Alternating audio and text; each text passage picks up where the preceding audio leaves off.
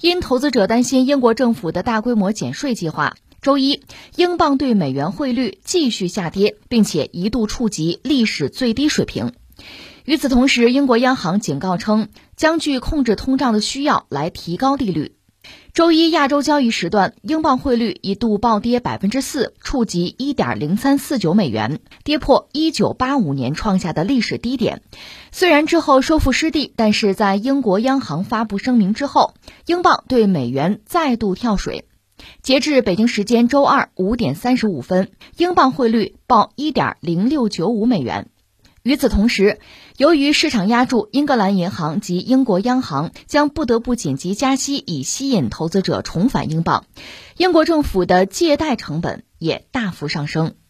啊，这个消息又是关于英国的。呃，实际上我们也一直关注着呢。英国政坛有一个大的变化，就是原来那个鲍里斯·约翰逊人家辞职了，呃，顶替他的呢是特拉斯。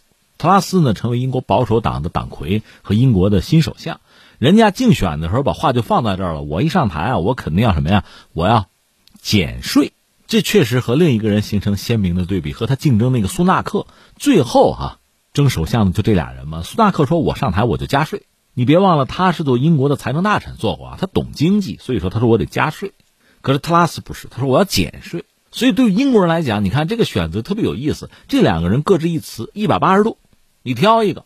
而这次实际上还不是英国的大选，是英国保守党内部选党魁嘛？就保守党内部也是推的他选他，那人家上台之后就得说话算数啊，我就得减税。当然了，面对英国经济现在这个困境，光减税是不够的，特拉斯还要推另一个计划是什么呢？就得搞个能源的补贴，因为现在整个欧洲都缺能源，英国也不例外啊。能源要补贴，这边减税，那边要补贴，这意味着什么呢？意味政府要花钱啊。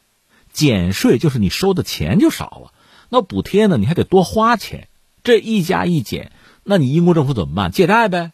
你说你怎么那么聪明？他不是我聪明，谁都是这么干呢？这个逻辑就是这个逻辑啊。所以呢，呃，特拉斯一上台一这么干，那马上市场就会有一个明确的判断。我要是说傻瓜都判断得出来，有点夸张，但是大家基本上判断得出来啊。英国政府现在要减税啊，这是扩张性的政策哈。想提振经济增长没问题，但是你从市场这个角度讲，英国现在通胀闹得很厉害，而且能源危机不只是英国，欧洲都在闹。那今天我们的节目还会谈到这个北溪那个管道还被炸了，就俄罗斯和欧洲的能源，就算偷偷摸摸还能有点交易，现在都很难了。就通过这个管道不可能了，就能源危机，欧洲、英国也跑不了，而且还有疫情、劳工短缺，就这一系列问题叠加在一起，经济前景啊不乐观。而且英国政府你又要减税，你要给补贴，那你就靠借钱过日子呗，那就会加剧投资者的恐慌情绪啊。所以出来个什么局面啊？就是股、债、汇三市叫三杀，就都跌。所以你看现在这个局面就挺有意思。我们前一阵聊过，美国和土耳其都是要解决通胀问题。美国是百分之八吧，人家叫加息缩表；而土耳其呢，通胀百分之八十多、九十了，人家要减息。这是二多安的玩法。你说那到底谁赢了，谁管用呢？我们只能说目前看都不管用，因为实际上真的是促成通胀的因素很多，光靠这一招啊不灵的，还得有组合拳。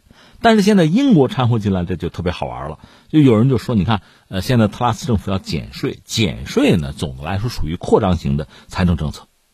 按说，一般说来，短期内你减税嘛，就能够支撑经济增长，它有这个催生增长啊，但同时推高通胀有这个作用。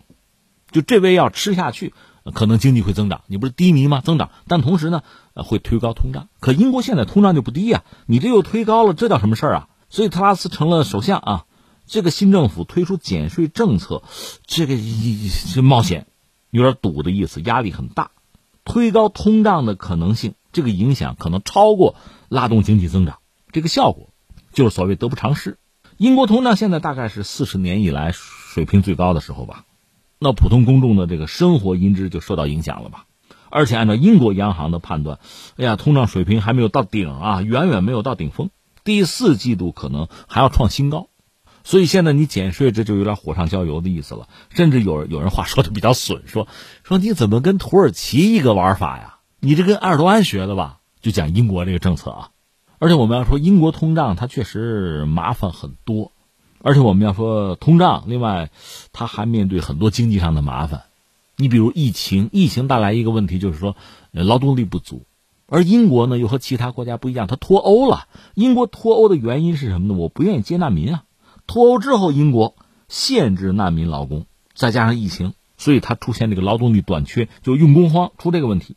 那么工资就得上涨啊，这就触发了这个薪资价格的这个螺旋，也在推升通胀。当然，这事儿我们实话实说，不是特拉斯的责任，他刚上台啊，这跟约翰逊脱不了干系。另外，从国际上看，就俄乌战争一直在打，能源危机在蔓延，而且美元人家这不是加息缩表之后啊，美元坚挺，一路走强，那英镑相对来说就是贬值了呗，这就输入性通胀，这也让英国的压力变得更大。所以在这一系列的力量的作用之下，你说我减税，减税按说有效果，但这个效果不足以对冲刚才我们说的一系列麻烦。